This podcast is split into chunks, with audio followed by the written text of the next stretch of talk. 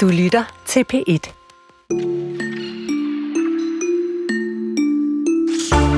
Sex er måske det allermest naturlige for os mennesker, og for mange af os også en af de ting, der er allersværest at tale om.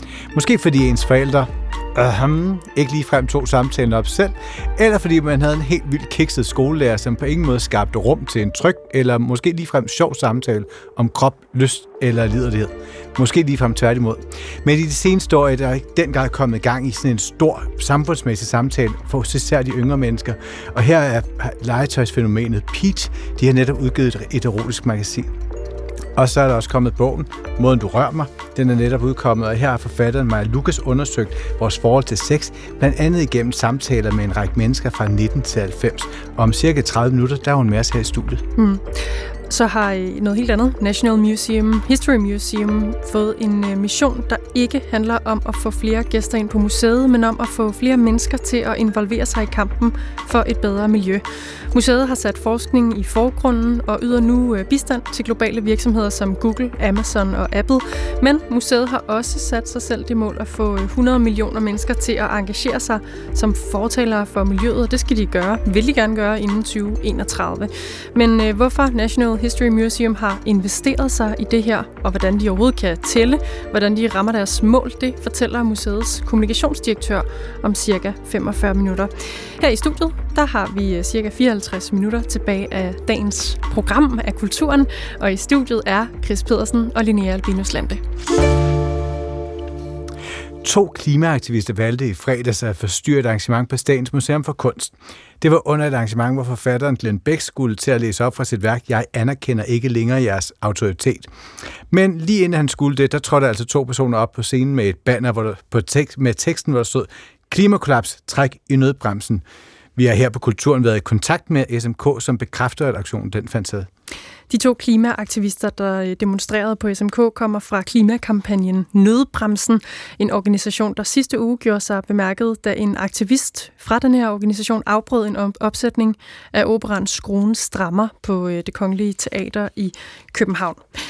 Udover aktionen på SMK og det Kongelige Teater, der har organisationen i går lagt billeder op fra Eremitageløbet, som også var genstand for en af nødbremsens demonstrationer. Øhm, og det bekræfter Eremitageløbet og arrangørerne bag os, at det er, har fundet sted. Og Anders Skytte, ringe, Anders Skytte Agergaard ringede tidligere i dag rundt til kulturafførende for at høre deres reaktion på nødbremsens demonstrationer. Og først hører vi her fra Dansk Folkeparti Mikkel Bjørn. Jamen, jeg synes, det er et, dybt forrygt, at man på den måde tager almindelige mennesker til gisler i sine egne ideologiske dagsordner. Øhm, det er jo helt fair at have en politisk holdning, men det betyder ikke, at man skal ødelægge tilværelsen for andre mennesker, øh, der ikke nødvendigvis deler den holdning, man, øh, man selv har. Og hvorfor er det et øh, problem på kunst- og kulturinstitutionerne? Jamen, det er jo et kunst i det hele, øh, slutter, det er jo et problem i det hele taget, hvis man ødelægger øh, andre menneskers hverdag, fordi man synes, man har nogle synspunkter, der er så vigtige, at, øh, at, at andre mennesker ligesom skal bøde for det. Øhm, det synes jeg er en udfordring, uanset om det så er på kulturinstitutioner eller, eller andre steder i vores samfund. Og de siger jo sig selv til det, at nogle gange er det nødvendigt at forstyrre den gode stemning for at skabe et rum, hvor samtalen bliver en anden. Ja. Er du ja, enig i ja. det? Det argument kan man jo bruge. Øh, det kan jo alle, med øh, alle personer, uanset hvor de står øh, på det politiske spektrum, jo bruge for at ødelægge andre menneskers hverdag. Altså, så kunne jeg gøre det med udgangspunkt i, at jeg ikke synes, udlændingepolitikken bliver varetaget ansvarligt nok af den nuværende regering, og, og ligeledes kunne øh, kunne øh, Liberal Alliance gøre det, fordi de synes, at topskattelettelser er så vigtigt, at, at, at, at, at, at det, det skal andre mennesker bøde for. Altså, så, så hvornår stopper det? Altså nej, jeg synes ikke, det er legitimt at afbryde og ødelægge og obstruere øh, andre menneskers hverdag, fordi man selv har nogle dagsordner, man, man personligt synes er vigtige. I det seneste eksempel øh, på SMK i fredags, hvor at øh, Glenn Beck han skulle holde en, en talk, der afbrød de jo faktisk ikke. De gjorde det lige inden han gik på, altså lige inden arrangementet egentlig var startet. Er det stadig et problem så? Ja, det er det da. Altså, man har ikke tilladelse til at øh, obstruere eller afbryde eller øh, gå op på andre menneskers ejendom og, og, og gøre sig bemærket. Øh, altså, man er velkommen til at skrive et debatindlæg eller holde en tale eller øh, tusind andre ting, men det skal jo ikke være på andre menneskers bekostning. Og, og, og jeg synes, de mennesker, de, øh, de skulle tage og, og få hovedet op af sandet, og så prøve at kigge lidt ud i verden og se, at der også er andre mennesker end dem selv øh, at tage hensyn til. Og så har de jo haft uh, to aktioner på en uge, og det virker ikke til, at de er tilfredse endnu. Altså, der kommer jo nok flere aktioner. Hvad mener du, de her kunst- og kulturinstitutioner skal gøre, når det, hvis det rammer dem? Jamen, man må jo få noget, man kan jo få noget øh, formentlig ID på, hvem de mennesker er, og så forbyde dem adgang øh, fremadrettet. Øh, mennesker, der, der på den måde obstruerer øh, kulturinstitutionerne i det her tilfældes virksomhed, jamen de skal selvfølgelig ikke have adgang til at kunne komme ind fremadrettet. Og hvis vi nu skal gå dem lidt i møde, nødbremsen her, som de hedder, hvor kunne man så, eller hvad, vil være, hvad synes du vil være et bedre sted at begynde at demonstrere? Man kan jo demonstrere, som alle andre kan gøre på, på, på Christiansborg Slotsplads eller andre steder rundt i København, øh, holde taler og øh, lave banneraktioner og, øh, og alt det med skrive debatindlæg, eller hvad, hvad man ellers kan gøre, skrive et Facebook-opslag. Altså, der er tusind ting, man kan gøre, men man har ikke tilladelse til at ødelægge hverdagen eller virksomheden for almindelige mennesker eller kulturinstitutioner eller andre dele af vores samfund, fordi man selv har nogle dagsordner, man personligt synes er vigtige. Og heller ikke hos Mogens Jensen og Socialdemokratiet synes de, at det er en rigtig måde at demonstrere på. Vi spurgte ham i stedet, hvordan han mener, at nødbremsen burde demonstrere deres kamp. Jamen, man må jo demonstrere på en sådan måde, at man ikke generer øh, andre mennesker og ødelægger andre menneskers øh, dagligdag eller øh, øh, en aften i, i, i teatre. Øh, øh, jeg tror, som hvis man kigger på det rent øh, lovmæssigt, så er det heller ikke lovligt at øh, gøre det. Det ved jeg i hvert fald i forhold til at blokere øh, trafikken. Så jeg synes, man skal holde sig inden for, for lovens rammer og øh, demonstrere på en sådan måde, at det ikke øh, generer mennesker, men frem øh, i, i stedet for er noget, der måske taler til, at mennesker rent faktisk lytter efter øh, det budskab, man kommer med. Tror du ikke, folk de lytter efter, når de afbryder på de her kunstinstitutioner? Øh, nej, det tror jeg faktisk ikke. Jeg tror, at irritationen over afbrydelsen, øh, det øh, fuldstændig overdøver det budskab, som de øh, kommer med, og jeg tror, at sådan er det med til at gøre mennesker negative over for øh, de budskaber, eventuelt demonstranter kommer med. Så ja, jeg kan kun anbefale, at man finder nogle andre, mere kreative løsninger, der ikke består i at genere andre menneskers øh, hverdag eller, øh, eller oplevelser i, i kunst og kultur. Har du et godt eksempel til, hvad det kunne være for en løsning? Ikke lige nu og her, men jeg har da selv været med til gennem mine år øh, at lave øh, demonstrationer, øh, der øh, ikke øh, ødelukker noget for, for andre mennesker, øh, men, øh, men som måske er en, en sjov oplevelse for dem i, i stedet for. Øh, det skal jeg ikke give, give råd om, men, men jeg ved, at der er andre måder at gøre det på, som ikke går ud på at ødelægge andre menneskers øh, hverdag eller, eller aften. Det sagde altså øh, Mogens Jensen fra Socialdemokratiet. Og sidst hos Liberal Alliances Katrine Daggaard, der ser man også, øh, at øh, demonstrationerne er noget egoistisk. Det synes hun i hvert fald. Vi forholdt hende hele den her begrundelse fra nødbremsen om, at nogle gange er det simpelthen nødvendigt at forstyrre den gode stemning. Men til det sagde, sagde hun sådan her. Jeg er enig i, at klimakampen den er vigtig, og det er også en mærkesag for Liberal Alliance. Men, men altså, vi ser jo i, i ja, i stigende grad klimaaktivister, som ødelægger kunstværker og kulturelle begivenheder. Øhm, vi har set dem bremse trafikken i klimaets navn, og, og den her måde at demonstrere på, den er destruktiv øh, og ikke lovlig. Øh, og så tror jeg i, i øvrigt også, at det er en kontraproduktiv øh, måde for dem selv at demonstrere på, fordi det er til utrolig stor frustration og irritation for andre personer, og det er altså bare sjældent sådan, at man får overbevist andre mennesker om at, at støtte sin sag. Tværtimod. Og det, der er jo ikke noget, der sådan ligefrem tyder på, at de er tilfredse og klar til at droppe den her kamp nu. Altså tre aktioner på en uge har de haft i sidste uge. Hvad skal de her institutioner gøre, hvis det her fortsætter? Ja, det er jo svært at gøre noget, fordi de, de lusker sig jo ind, øh, uden, uden at, at, at øh, de her institutioner har en chance for at, at, at vide, at de har tænkt sig at gøre, som de gør. Men, øh, men man kan sige, øh, Ole Birk Olesen har jo været ude med nogle øh, øh, forslag i forhold til at, at øh, ja, lave større bøder osv., øhm, og, og det, det støtter jeg da op om. Større bøder? Ja. Altså, tager man for eksempel aktionen inde på det kongelige teater, så koster det jo afsindig mange penge. Øh, at, altså, både for dem, der har brugt penge øh, på sådan en, en god oplevelse, øh, men, men jo også for teateret, der lige pludselig skal bremse det hele. Øh, jeg tænker godt, at, øh, at man kunne på en eller anden måde give bøder, der tilsvarer øh, det, det koster samfundet, øh, at de obstruerer på den måde. Det sagde Liberal Alliances Katrine Daggaard. Og SF's kulturfører Charlotte Broman, hun ønskede ikke at give os en kommentar, og vi vil også gerne høre fra kulturførerne fra Venstre, Enhedslisten, Radikale Venstre, Danmarksdemokraterne, Nye Borgerlige, Alternativet og de konservative, men der var ingen af dem, der vendte tilbage på vores henvendelse inden deadline. Med os på en øh, linje nu har vi til gengæld Laura Krav Fransen, som er deltager i Nødbremsen, og blandt andet var med, da ja, Nødbremsen forstyrrede et øh, oplæg ved Infrastrukturens Dag. Velkommen, Laura.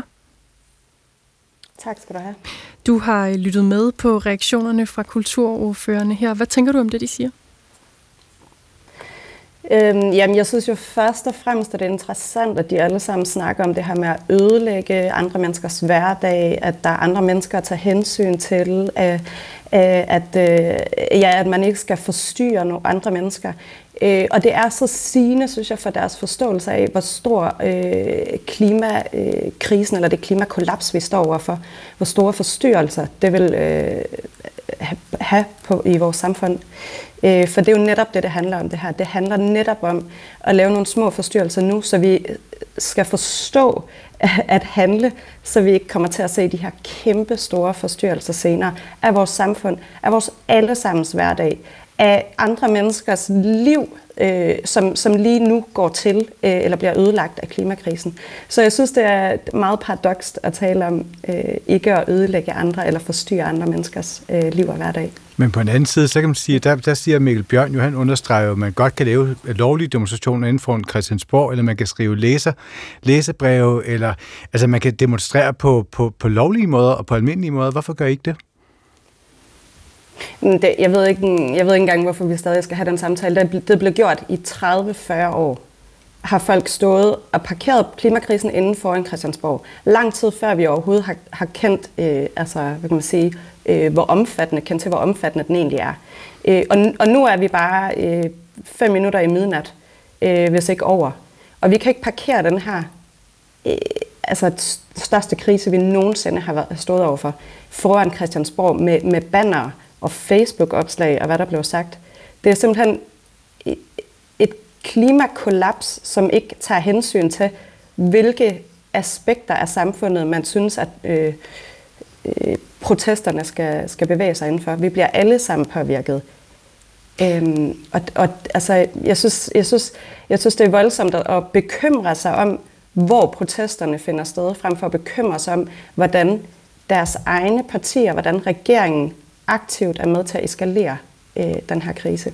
Men Laura Krav Fransen, øh, de tre her, altså Mikkel Bjørn, Mogens Jensen og Katrine Daggaard, de kalder alle, alle sammen jeres aktioner for kontraproduktive, fordi I gør flere mennesker sure, end I samler støtter. Så er der ikke en risiko for, at det faktisk netop virker helt modsat? Jeg ville rigtig gerne give dem ret. Man kan bare sige, hvis det havde hjulpet at stå inde på, foran Christiansborg Slotsplads med et banner eller et øh, skilt eller skrive et læserbrev, så havde vi set øh, mange flere mennesker nu, som, som ja, så havde vi måske ikke stået i den voldsomme situation i virkeligheden, som vi står i nu. Øh, og det kunne være rigtig fedt, hvis det havde hjulpet. Det har vi 30-40 års øh, aktive protester til at vise, at det ikke har. Så nu er vi simpelthen, altså nu er vi der, hvor øh, FN's generalsekretær siger, at menneskeheden har åbnet portene til helvede. Og jeg ved ikke, hvor gralt det skal være, for at folk får øjnene op for, at øh, altså nu er vi simpelthen nødt til, som civilsamfund, nu er vi nødt til at tvinge regeringen til at ændre kurs. Fordi lige nu står regeringen aktivt og laver planer, som eskalerer den her krise. De vil bruge blandt andet 26 milliarder kroner på nye motorveje. Vi står midt i et klimakollaps. Altså det er fuldstændig voldsomt, det de har gang i. Så, så det er rigtig fint, at de sidder inde på Christiansborg og siger, at det her det skal gøres på en måde, hvor det ikke forstyrrer. Men jeg tror også bare, at man er nødt til at forstå, hvis, hvis man laver en protest, der overhovedet ikke forstyrrer, hvilket er blevet gjort de sidste 30-40 år, så er det ikke anderledes end en gruppe mennesker, der sidder og visker til hinanden, og det har vi simpelthen ikke tid til længere. Og Laura Krav Fransen fra deltager i, i nødbremsen. I udlandet der har man set lignende aktioner eskalere til, at man går direkte efter at ødelægge kulturprodukter, eller sportsbegivenheder, eller malerier. Øh, hvor langt vil I gå i nødbremsen? Jeg, jeg kender ikke til nogen, hvor man har ødelagt. Øh, jeg kender til nogen, hvor man skal forstyrrelse. Jeg kender til nogen, hvor man har øh, brugt øh, måske kunst- eller sportsbegivenheder som platform til at tale fra. Jeg synes, at det er øh, måske igen, altså jeg ved ikke, om det, hvad jeg skal kalde det, en voldsom eller en lille smule ignorant synspunkt, hvor langt vi er villige til at gå, når det handler om altså vores, vores fælles livsgrundlag. Det handler om vores overlevelse. Det handler om vores ret til, til sundhed, til mad, til rent drikkevand. Så, så hvor langt er vi villige til at gå, eller hvor langt er vi nødt til, øh, hvor lang tid er vi nødt til at blive ved? Øh, hvor mange hjælpemidler og platforme er vi nødt til at tage i brug og indtage, før at regeringen handler på, på den her voldsomme situation, vi står i? Så lad os tage fat der, Laura. Er der flere aktioner konkret på vej mod danske øh, kulturinstitutioner osv. fra nødbremsens side? Jamen, jeg kan sige, at vi er øh, altså fast besluttet på at gøre, hvad vi kan for at få regeringen til at stoppe de her voldsomme ødelæggende øh, planer, de har, øh, som deler deres infrastrukturplan, øh, som, som bare er helt brænde på bålet øh, i forhold til klimakrisen. Så hvor dukker I op Så, næste gang? Jamen, alle de steder, vi er nødt til det, desværre. Tak for, at du var med. Laura Krav Fransen deltager i Nødbremsen.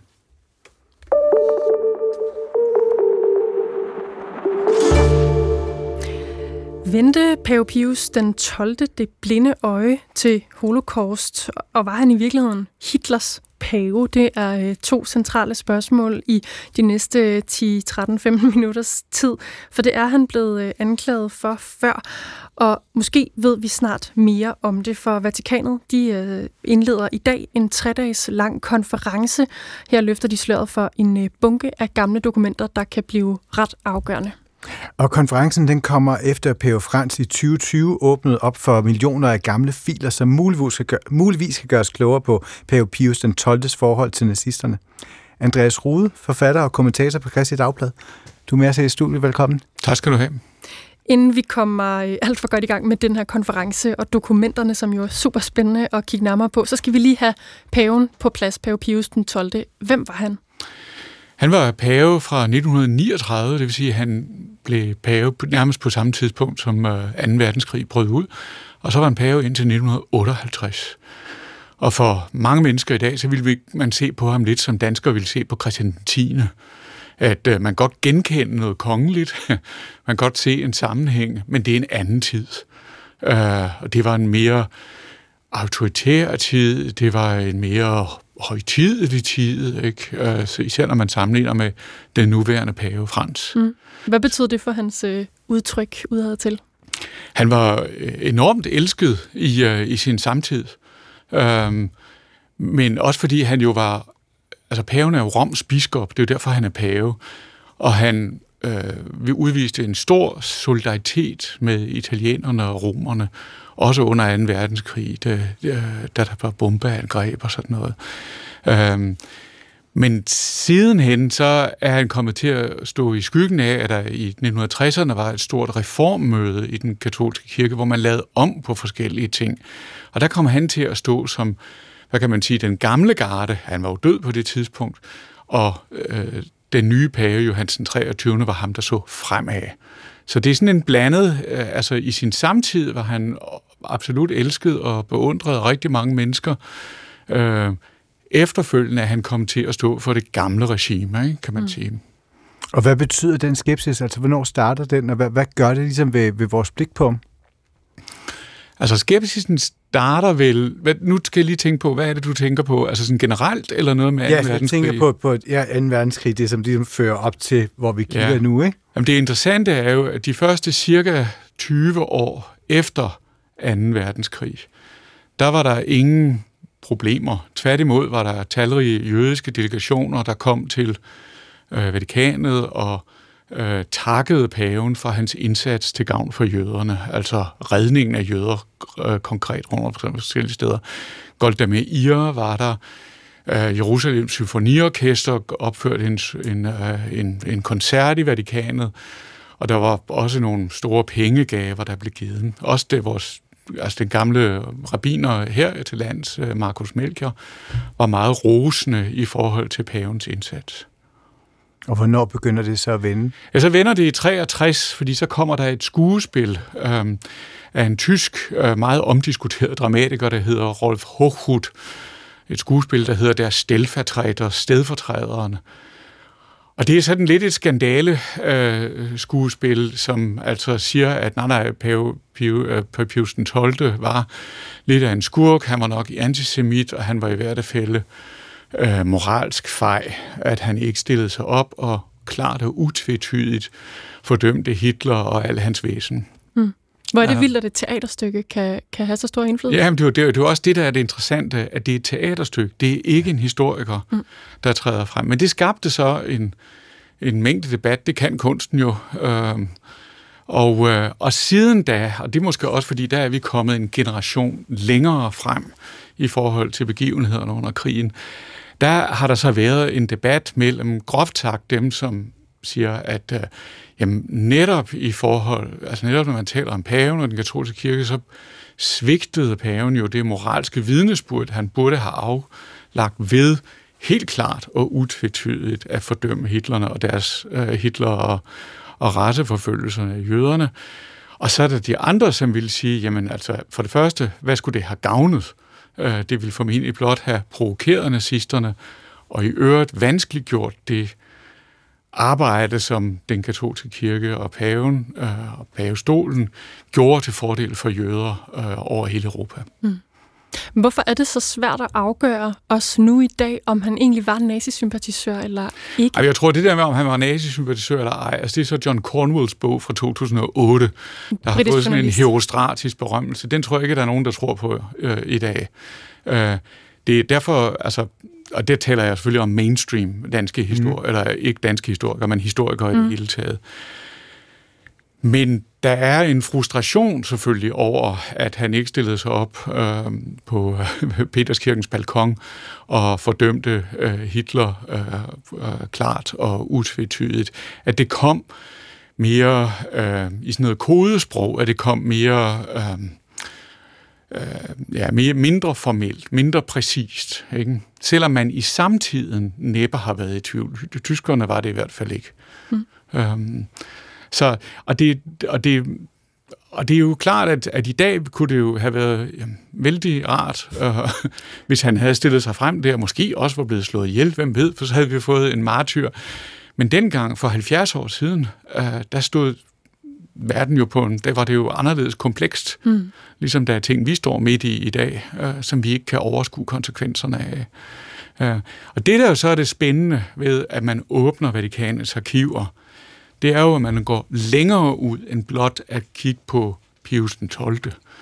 og ser på, hvordan så krigen ud, hvordan så jødeforfølgelserne ud fra Vatikanet side, fordi de akter, der ligger i arkiverne, og som nu bliver frigivet, eller har været frigivet de sidste tre år, det er jo mm, mange forskellige former for korrespondence, det er jo rapporter, det er indberetninger, fra alle mulige steder i Europa, fra bispedømmer, sovne, klostre, skoler, alle mulige institutioner, og fra pavens, øh, korp, altså pavens eget diplomatiske korps, som jo også har haft fuldt selvfølgelig den militære og den militære og politiske udvikling rundt omkring. Ja. Og det er det, der er spændende, fordi debatten om Pius den 12. bliver nok aldrig nogensinde lagt ned. Øh, der, øh, ikke engang men, nu med alle de dokumenter? Jeg tror, at så vil, der vil være folk, der kigger efter en rygende pistol. Mm. Og siger, nu har vi det endelige bevis for, at han og, og Hitler udvekslede julekort. Ikke? Når man så ikke finder den i, ry, rygende pistol, så er, vi jo, så er det jo det fine ved gode konspirationsteorier, at så er det jo bare et tegn på, hvor snedigt det er, ja, og det er hvor godt skjult. det er, og det er godt skjult. Ikke? Mm. Altså, det lyder måske sådan lidt, øh, lidt useriøst at sige det på den måde her, men det er jo den mekanisme, der, der ligger bag, og som jo også har solgt rigtig mange bøger øh, om det, det her øh, kompleks. Ikke? Så det er, det er det der med, med gråtonerne, og så samtidig med, at man via en multinational, international organisation som Pavestolen pludselig får et andet syn på, øh, på verdenskrigen og på jødeforfølgelserne. Og nu har Vatikanet, de har inviteret til konference, der så handler om kirkens gøren, der lavede under Holocaust. Hvad vil de gerne med den her konference? Altså igen tror jeg, for det første øh, slippe af med en debat, der nu har kørt siden 60'erne, øh, og vise åbenhed. Øhm, det er den ene side af sagen. Og så tror jeg at komme lidt videre øh, i sagen. Også fordi der, det er jo ikke kun historikere, der bliver inviteret til denne her konference, eller inviteret til at øh, kigge i, øh, i, øh, i arkiverne. Det er jo også teologer, fordi under det her, der ligger jo hele tiden øh, forholdet mellem jøder og kristne øh, i Europa. Altså, hvordan kunne et sådan overgreb, en sådan uhyrelighed over for det jødiske folk finde sted på et kristent kontinent? Det er jo der, hvor det vil man også gerne snakke om, mm. øh, hvad der ligger i det. Lidelsens mening, hvordan kunne det være, at sådan noget, der var så uhyreligt forrådet og brutalt, øh, hvordan kan det overhovedet give mening? Hvordan kan vi leve videre med det? Ikke? Og så det klassiske spørgsmål, hvor var Gud henne i Auschwitz? Ikke? Og der kan man sige, at historikerne, de vil jo være mest interesseret i at finde frem til så tæt på samme sandheden om, hvad der skete som overhovedet muligt. Øh, men teologerne vil brede diskussionen ud ikke? og sige, hvordan lever vi videre med det? Hvad betyder det for det fremtidige forhold mellem kristne og jøder og, og, øh, og, og, og mennesker i det hele taget? Og når de nu slår, nærmest slår dørene op og siger, kom og tal med os om det her i Vatikanet, og teologer og historikere øh, strømmer til. Hvad, hvad er dit bud på så, Andreas, at det først er nu, det sker? De kunne jo have lagt de her dokumenter frem for længe siden og signaleret den der vigtige åbenhed. Det er fuldstændig rigtigt, men alle øh, statslige arkiver, og vi skal jo tale, vi skal jo huske på, at pavesolen er en suveræn stat. Mm. De lægger, øh, de har nogle tilgængelighedsfrister for deres arkiver. Det har vi også i Rigsarkivet. Mm. Øh, det tog lang tid, før man rigtig åbnede for øh, samarbejdspolitikken. Øh, så, så så det er, det er naturligt nok.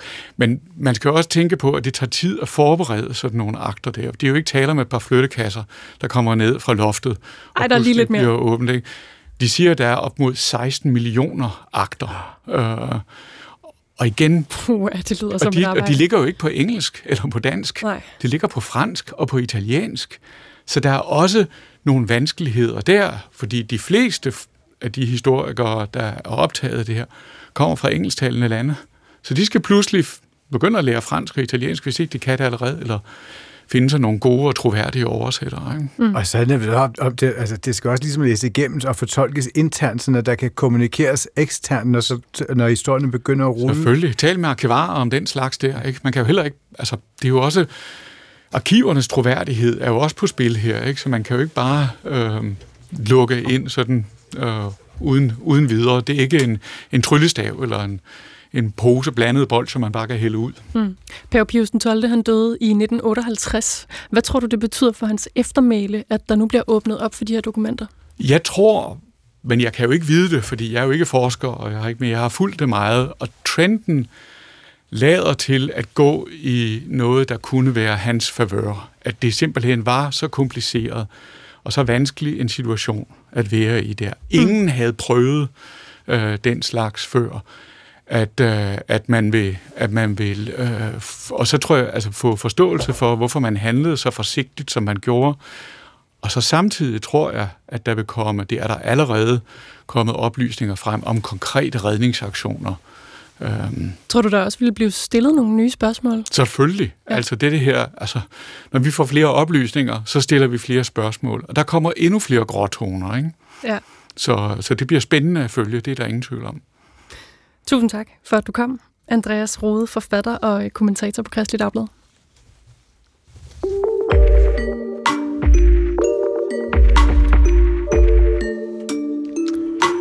Nogle gange der kan generationskløften virke umådeligt stor, for eksempel når det kommer til seksualundervisning. Og kønsorganerne er de organer, som hos os mennesker varetager forplantningen ved dannelse og sammenføring af de mandlige og kvindelige kønsceller. Mulle, kunne du ikke prøve at tage lidt sammen? En forudsætning for, at dette kan ske, er for mandens vedkommende, at der opstår erektion, hvilket vil sige, at der strømmer blod til nogle såkaldte svulmelæmer, som får penis til at rejse sig. Og gå! Ja, det er forfærdeligt. Jeg kan huske, Vi står jeg, griner. jeg kan huske filmen, og nu har jeg det præcis ligesom ham her drengen i filmen Zappa fra 1983. Lærerens kajtede forsøg på at takle Mulles fnisen viser, hvordan det ikke altid er det mest naturlige at tale om sex på tværs af generationer. Det er det jo så faktisk stadigvæk ikke, men det prøver bogen Måden du rører på at gøre op med. Den udkom i fredags, og den består af digte, noveller og en række samtaler om sex med mennesker i alle aldre. Vi har nu fået besøg af bogens forfatter, Maja Lukas. Velkommen. Tak. Den øh, yngste, du har talt med i din bog her, er 19 år gammel, og den ældste er 90. Hvorfor har det været vigtigt for dig at øh, have så bredt et aldersspænd repræsenteret? Det gik, det gik op for mig undervejs, at jeg var meget interesseret i, hvad tid og generation gør ved et menneske og dets seksualitet. Og det var også spændende for mig at høre erfaringer fra nogen, der ikke var mine jævnaldrende. Og det er typisk svært, synes jeg, at tale med for eksempel sine forældre om sex. Så jeg følte ikke så godt, at jeg kunne tale med dem øh, og deres venner om det, så jeg blev nødt til at øh, gå ud og finde nogle andre, jeg kunne tale med. Og på samme måde om dem, der er noget yngre end jeg, der følte jeg også, at det var spændende at høre deres erfaringer. Mm. Hvorfor var det vigtigt at finde nogen, du ikke kendte i forvejen? Øhm, ja, det er jo netop fordi, det er sådan et tabuiseret område. Det kan være svært at træde i karakter som seksuelt væsen over for hinanden, og der er jo nogle relationer, hvor det seksuelle forstyrrer virkelig meget, og det gør det jo nok i den nære familie. Men ikke desto mindre er det jo vigtigt for os alle sammen at være seksuelle væsener og udforske det. Og det er også spændende at udforske det netop på tværs af generationer og andre kløfter i øvrigt. Hvad giver det at, udforske i forhold til generationerne? Nå, men det giver jo et blik på, hvor stor forskellighed der kan være, og det synes jeg blandt andet, det fremgår øh, i min bog. Øhm, de ældste, jeg taler med, de er fra en tid, hvor øh, præventionen knap nok var opfundet, og hvor det her med graviditeter og uønskede graviditeter var meget, meget stort og afgørende for de seksuelle erfaringer, og noget, der har præget dem, kan man mærke langt ind i, også i deres formative år ja, og modne år. Mm. Og omvendt så har de unge i dag en helt anden øh, diskurs og en, omkring sex og også nogle andre problemer, de tumler med.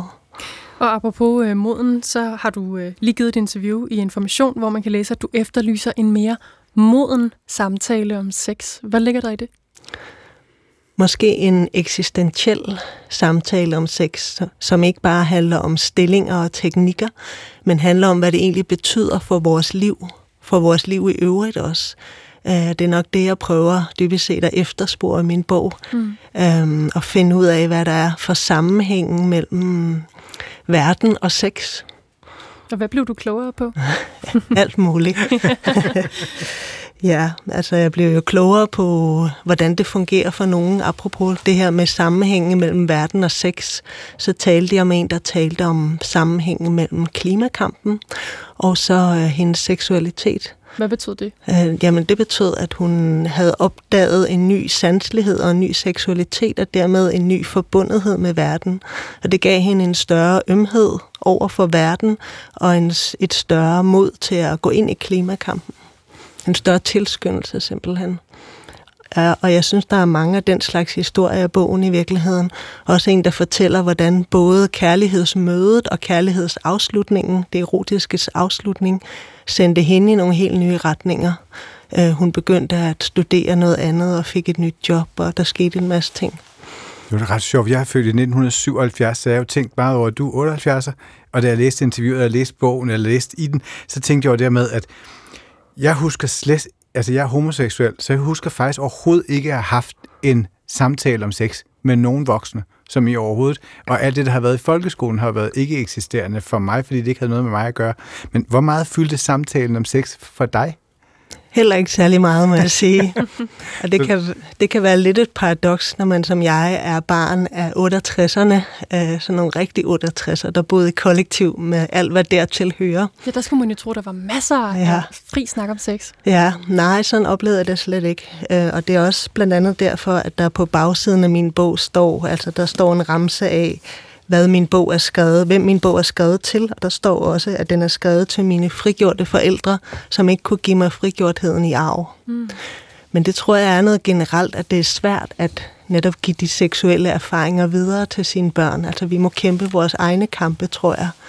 Selvfølgelig kan man godt have en form for sådan baggrund og prægning, men jeg tror, at vi alle sammen, uanset om vi er homo eller heteroseksuelle eller hvilken anden seksuel orientering vi har, så bliver vi nødt til at kæmpe vores egen kampe og finde ud af det. Hvordan oplevede du øh, som barn af kollektivister, at der ikke var den der åbne samtale om sex? Altså var det tabuiseret? Måske ikke tabuiseret direkte, øh, men bare, at det er noget, jeg ligesom jeg selv har skulle finde ud af. Og det har jeg så blandt andet gjort ved at skrive den her virkelig store og tykke bog. ja, ja. Så der har virkelig været noget at finde ud af, synes jeg. Jeg synes, det har været svært at træde i karakter som seksuel væsen og finde min egne ben på det her område. Ja, den er på, på 500 sider, så det har virkelig været noget af en undersøgelse. Men øh, her i studiet, der har vi også et slags indspark med for den yngre generation og det er det erotiske magasin Peachy Mag. Og magasinet det er lanceret af en sexshop, der hedder Peach, som sælger sexlegetøj med fokus på kvalitet, sundhed og intim velvære. Og det ligner ikke sådan de erotiske magasiner, jeg kan huske fra fra, fra kjolderen, fra kiosken nede i midten af Kærteminde i 80'erne og 90'erne. Det er lige sat det lidt højere, og så er billederne, de er meget sådan uh, artsy. Jeg vil kalde dem sådan lidt punket på en eller anden måde. Men øh, da du bladrede igennem magasinet, Maja, altså, hvordan vil du beskrive indholdet? Jamen, på en måde kan det jo være lidt et, et dameblad for, for en sexbutik, ikke? Altså, der er lækre billeder med indbydende tabloer og øh, dejlige ansigter. Og så er der også nogle spændende artikler, og det er dem, jeg har været mest optaget af. Jeg er meget et ordmenneske, så det er det, der tænder mig. og når du siger dameblad, har du så oplevet, at det her var henvendt til et køn? Nej, det har jeg sådan set ikke. Jeg synes, det er meget diverst. Øhm, mm. Men der er bare sådan en æstetik i det, som virker lidt damebladsagtig. Helt klart. Du har fremhævet blandt andet artiklen Myten om mødommen. Hvorfor er den interessant? Jeg synes, den er interessant, fordi den er så normkritisk. Øh, den er jo så også øh, skrevet af en normkritisk læge, Jo Glud Jerild, og øh, hun kritiserer øh, forestillingen om mødommen. Dels helt konkret det her med, at vi skulle ligesom have en hende inde i, som forsejler os. Men også mere øh, fortælling om det, altså at det heteroseksuelle samleje er sådan den eneste rigtige form for sex, at når man har haft det, jamen så er man, så er man ikke længere jomfru. Øh, og det synes jeg var enormt fedt og sejt, det her med at øh, sige, at vi har nogle helt andre fortællinger om sex, som vi skal have frem, og oral sex og anal sex og alle mulige andre former for sex er lige så meget sex som pik ind i kusse. Ja, så det er ikke bare mand, kvinde og penetration? Mm, præcis. Jeg synes, det er så smukt, hun skriver til sidst, at hun øh, vil anskue seksualiteten som noget, vi udvikler gennem hele livet. Det er jeg virkelig enig i, og jeg synes, det er meget inspirerende at opleve den, øh, den her normkritik fra de yngre generationer. Også i forhold til jo køn og parforhold og ja, personlige steder. Du har også fremhævet en talk af pornofilm selv, selv, pornofilmskaberen Rex Ashley, der hedder Etik og Lyst, og hvor der bliver fremført en kritik af kapitalismen i porno. Hvad er det interessante ved den her talk? Øh, dels er den interessant igen, fordi den er kritisk i det her tilfælde over for kapitalismen og pornoindustrien. Men samtidig er hun jo selv en del af pornoindustrien. Hun laver porno, og det skriver hun også direkte. Jeg er selv en, der tjener penge på den her, øh, på det her, så jeg bliver nødt til at forholde mig til, hvordan agerer jeg inden for kapitalismen. Øhm, og jeg oplever i min bog, at der er flere af de unge, som som har lidt det samme ambivalente forhold til både porno og kapitalismen, der hører til. At på den ene side, så er der nogle af dem, der har erfaringer med at lægge billeder på nettet, og der er også nogle, der har erfaringer med øh, prostitution, altså at få penge for sex. Øhm, og på den ene måde, så har de det fint med det, og på den anden side kan de også godt se faldgrupperne i det, eller hvad skal man sige, øh, reflektere i hvert fald over, at der kan være nogle faldgrupper i det. Hmm. Det er også sjovt, det med, at komme bare til at tænke på, at du jo også selv i bogen jo bruger dig selv, eller bruger nogle af de refleksioner, du får om dit eget ståsted. Altså, hvorfor bliver det så vigtigt, når man taler om sex, tror du? Altså, er vi inde og tale om sådan noget, som vi, hvor, vi, hvor vi ikke kan lade være med at, at, at læse os selv ind i det? Det er i hvert fald noget, der vækker nogle følelser meget tit, tror jeg, når vi taler om det. Ikke? Mm. Øh, og når vi hører, hvad andre har at sige. Måske også fordi det stadigvæk er en tabuiseret samtale, så der, når der er nogen, der åbner op, så får man måske også selv lyst til at tale om det, og læse om det, skrive mm. om det. Hvilke tanker gjorde du der om at, at gå ind i den, altså ligesom at give noget tilbage der? Mm, jamen, jeg følte, det var vigtigt. Altså, bogen hedder netop som undertitel Samtaler om sex, eller Samtaler og tekster om sex. Men det her med, at det ikke er interviews, det er noget, hvor jeg også giver noget tilbage. Øhm, og så er der forskellige former af samtaler her i bogen, men jeg har ligesom været til stede som helt menneske, håber jeg i hvert fald, øh, i de her samtaler. Og det har også været vigtigt for mig at finde ud af, er der nogle steder, hvor jeg kan spejle mig, eller er der nogle steder, hvor jeg har noget at tilføje til den her persons historie. Mm. Det her magasin, Peach-magasinet, som er anderledes, mildt sagt, end øh, de sexblade, magasiner, pornoblade måske, som man kunne købe, da du var ung, Chris? Det lignede ikke sådan noget rapport eller People Special, nej. Nej, øhm, på en lidt mere kunstnerisk udformet måde. Taler det ind, synes du, i det vi taler om før, med den yngre generations forhold til sex? Det kan godt være. Det er i hvert fald det her med, at de ikke følger de gængse kategorier, eller i hvert fald de kategorier, der er blevet lagt foran dem. Og måske er det ungdommen, der altid har det sådan med at gøre oprør mod kategorierne. Men jeg synes, der er noget helt øh, særligt på færre øh, i den helt unge generation, som jeg har mødt. Mm. Altså netop en tænken på tværs på alle mulige måder. Og det kan også være, at det kommer æstetisk til udtryk.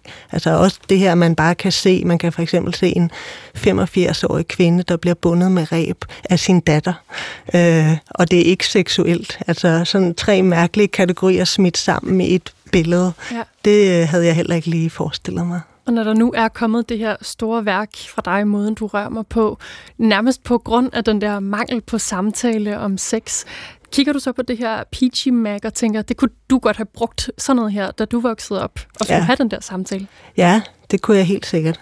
Samtidig med, at man selvfølgelig ikke skal være blind for, det er også øh, det sendt ud af nogen, der har et ærne, der har en butik, der gerne ja. vil sælge noget. Ikke? Det synes jeg selvfølgelig også, man skal have med i overvejelserne. Og det er jo også det, som... Øh, som Vækst Ashley er inde på i sin artikel her, når man, øh, vi skal ikke tro, at seksuel frigørelse er lige med dimser og dildoer og ting, altså at vi kan købe. Seksuel frigørelse er noget inde i os selv først og mm. fremmest. Mm. Alt det andet er stadig en kæmpestor kommersiel industri. Ja, præcis. Og det er jo så alt det inde i, som du sætter fokus på i måden, du rører mig på. Tusind tak for, at du kom. Selv tak. Maja Lukas, forfatter altså til bogen, der hedder Måden, du rører mig på, som er udkommet på Gyldendal.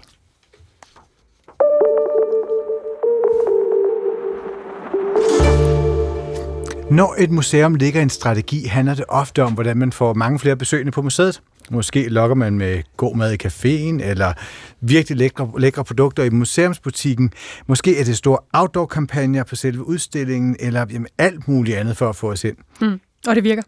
Ja, Måske. nogle gange. Nå, men øh, det er ikke hver dag, at vi her på Kulturredaktionen hører om, at et museum så har en mission, der slet ikke handler om øh, gæsterne, men simpelthen handler om planeten. I fredags blev øh, Nordens internationale kulturkonference Kulturkraft afholdt i Dansk Industris bygninger, og her var øh, en af keynote-talerne Dan Phelan, kommunikationsdirektør på øh, National History Museum i London. Han fortalte, hvordan museet med stor succes har valgt at satse på noget helt andet end antallet af gæster og alle de køb, man så kan gøre i museumsbutikken bagefter. Og Maja Nyvang, hun rapporterer.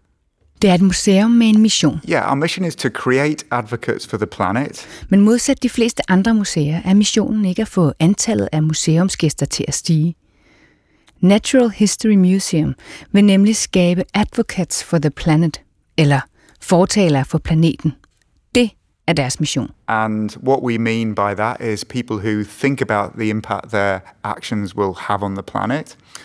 And the reason uh, we care about that is because Uh, the Natural History Museum is an expert on life on Earth. We've been studying the natural world for 150 years, uh, and we can see that the world's in a tricky place. Måske har du allerede været på museet. Some people may know that we're a big museum in London and we have big dinosaurs and you'll you you, we might well be on your bucket list if you visit London. Se deres kæmpe dinosaurer, deres gamle menneskearter og vilde væsener fra fortiden. Um, but what you might not know is that we're a leading scientific research center.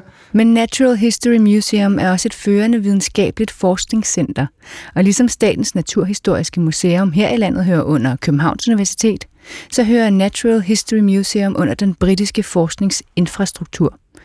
Og deres forskningscenter er stort. We have 350 scientists studying our collection, going out into the field all over the world. Um, we have 120 postgraduates who are the next generation of natural history scientists.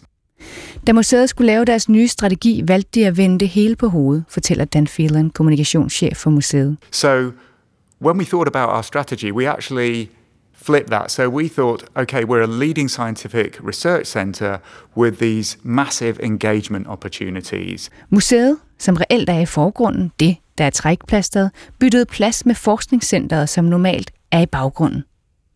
Med andre ord, nu er det forskningscenteret, der sætter dagsordenen. Og det vigtigste for centerets forskere er at holde planeten i live. Ikke at få gæster ind på museet. For 6 million people are visiting the museum. Every year we reach uh, probably around 20 million people a year digitally and through our touring exhibitions. So we reach a lot of people. So we've got the expertise and knowledge, we've got this opportunity, and I would say, you know, responsibility to, to share that knowledge with the world so that people can help make better informed decisions about what they do. Det betyder, at Natural History Museum nu både er et museum, et forskningscenter og en konsulentvirksomhed, der rådgiver deres kommercielle samarbejdspartnere om, hvordan de laver færre aftryk på planeten. Yes, yes, we, we really are doing that because we have we have data and metrics that are really useful um, to to to these organizations. So so we think about individuals, communities, companies, og de her samarbejdspartnere er sværvægterfirmaer som Lego, Amazon, teleselskabet Cisco, Apple, Dell og Google. Og det er ikke bare dem, Natural History Museum forsøger at påvirke. Det er også countries, NGOs, everybody, because we know that if and the only way that we're going to get back on a better path to a brighter future where ecosystems are in good health is through engaging everybody. Men når man som museum går så helhjertet ind i spørgsmålet om klima, så må det næsten også skabe kritiske røster. Nogen, der synes, at museet er blevet for politisk.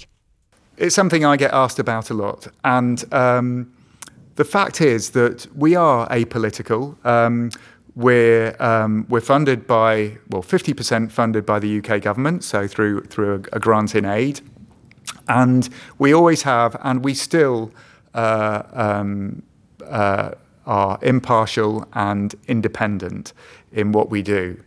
Um, and I don't think actually what we're saying is political. We're not a, um, a, a, pressure group uh, like Greenpeace or Just Stop Oil. Um, we're not in the business of telling people what they should or shouldn't do. But what we can do, both as, uh, as individuals, companies, countries, is just think, stop and think. Museet er ikke politisk, som for eksempel Greenpeace eller andre aktivistiske sammenslutninger, siger Dan Phelan. I don't think that's a political move. I just think that's common sense. Det museet opildner til er, med hans egne ord, common sense. And more and more people are, are understanding that, that this is this is really important and and much more important than than than any kind of uh, political allegiance. Og det gør de både over for virksomheders produktionskæder og individers hverdagsgørmål. So stopping and thinking about as an individual, do I really need to wash those clothes or can I get another day's wear out of them? Do I need to give my family meat for tea or could we just go veggie tonight? Um, do I need to drive the kids to school or like the good people of Copenhagen, get on my bike and even if it's raining, we'll get on our bikes and go to school?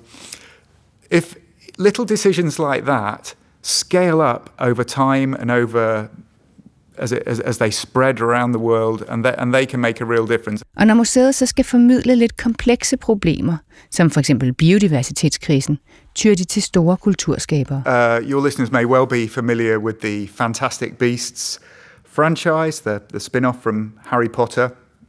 And in that film, you have all these amazing, weird and wonderful beasts. So a couple of years ago, we teamed up with Warner Brothers, who own that franchise, and we created an exhibition uh, called Fantastic Beast: The Wonder of Nature. And in that exhibition, of course, we had um, uh, lots of uh, amazing beasts from the films. I udstillingen Fantastic Beasts: The Wonder of Nature gik de sammen med Warner Brothers for at vise, at væsenerne i filmene om de fantastiske skabninger, som er en udløber af Harry Potter-filmene, er lige så underlige som væsenerne i den virkelige verden. And we showed visitors to that exhibition how in fact the uh, how these beasts look and the way they behave and the way they interact is actually based on real stuff that happens in nature. And often in nature, um, the behavior is even weirder and even more wonderful. Og de forskellige væsener er vigtige. Ja, faktisk vitale for vores planet. And the bit that we do that maybe um, uh, those films don't do is then help um, the person who experiences uh, that exhibition understand that actually however odd that behavior is, it's a critical part of an ecosystem. And actually, just as we like to celebrate diversity in the human race, we should also celebrate diversity in nature because that's what makes for healthy ecosystems. Målet er, fortæller Dan Phelan. The mission is to create advocates for the planet and we set ourselves a target of 100, 100 million advocates by um, 2031, which is our 150th birthday. At museet gennem udstillinger, kampagner og samarbejder har skabt 100 millioner fortalere for planeten, når vi når 2031. Det er 150 års fødselsdagen for museet. We like to be ambitious, so let's, let's see how we do. Der er ikke nogen tvivl om, at Natural History Museum er gået helhjertet ind i deres nye strategi. Men hvordan vil de måle, hvor mange fortalere for planeten de rent faktisk skaber? The, the true answer to that is we don't yet know. Ja, det har de ikke helt fundet ud af endnu. We have this strategy. It's not just a communication strategy, it's, it's our mission to create advocates for the planet. And we are still learning how to measure that.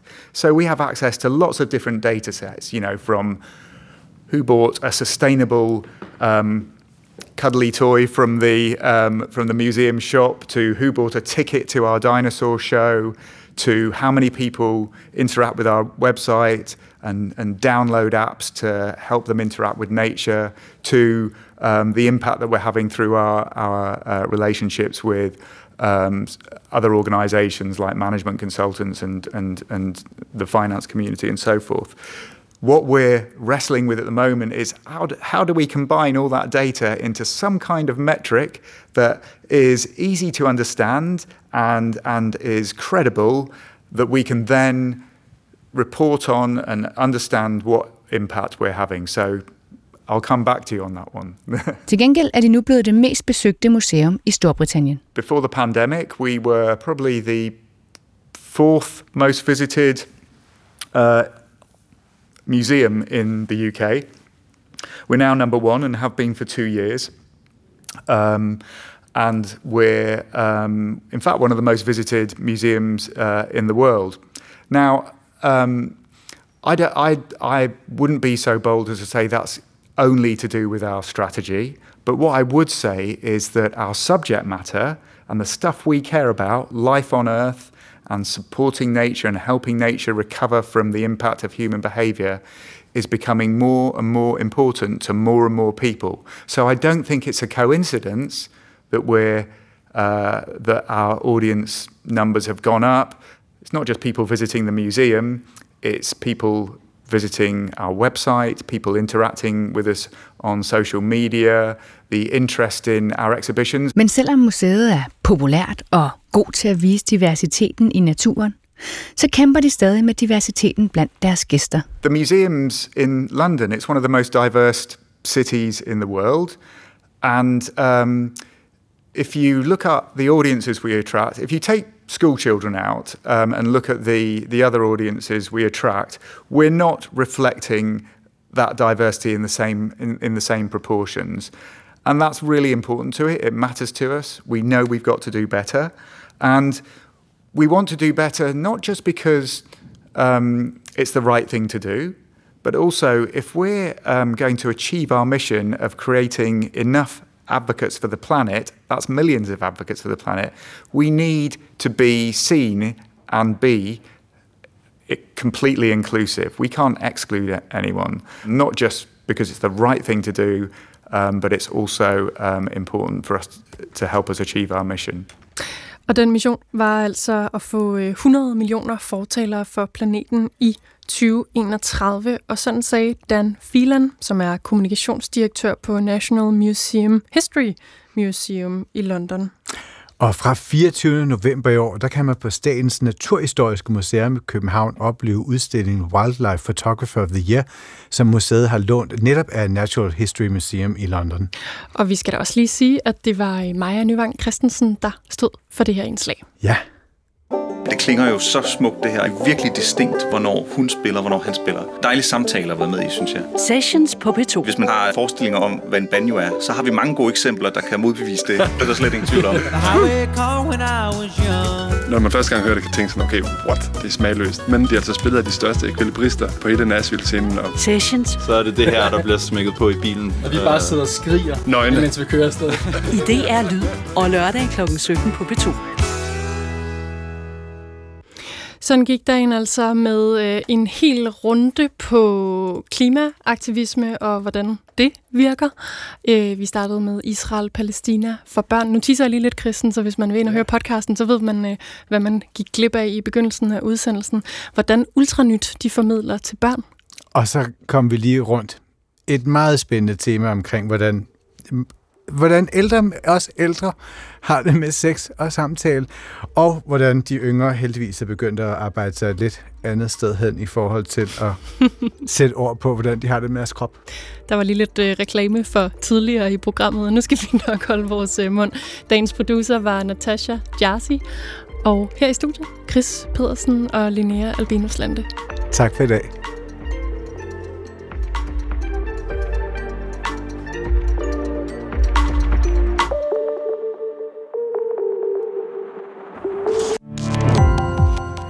Gå på opdagelse i alle DR's podcast og radioprogrammer. I appen DR Lyd.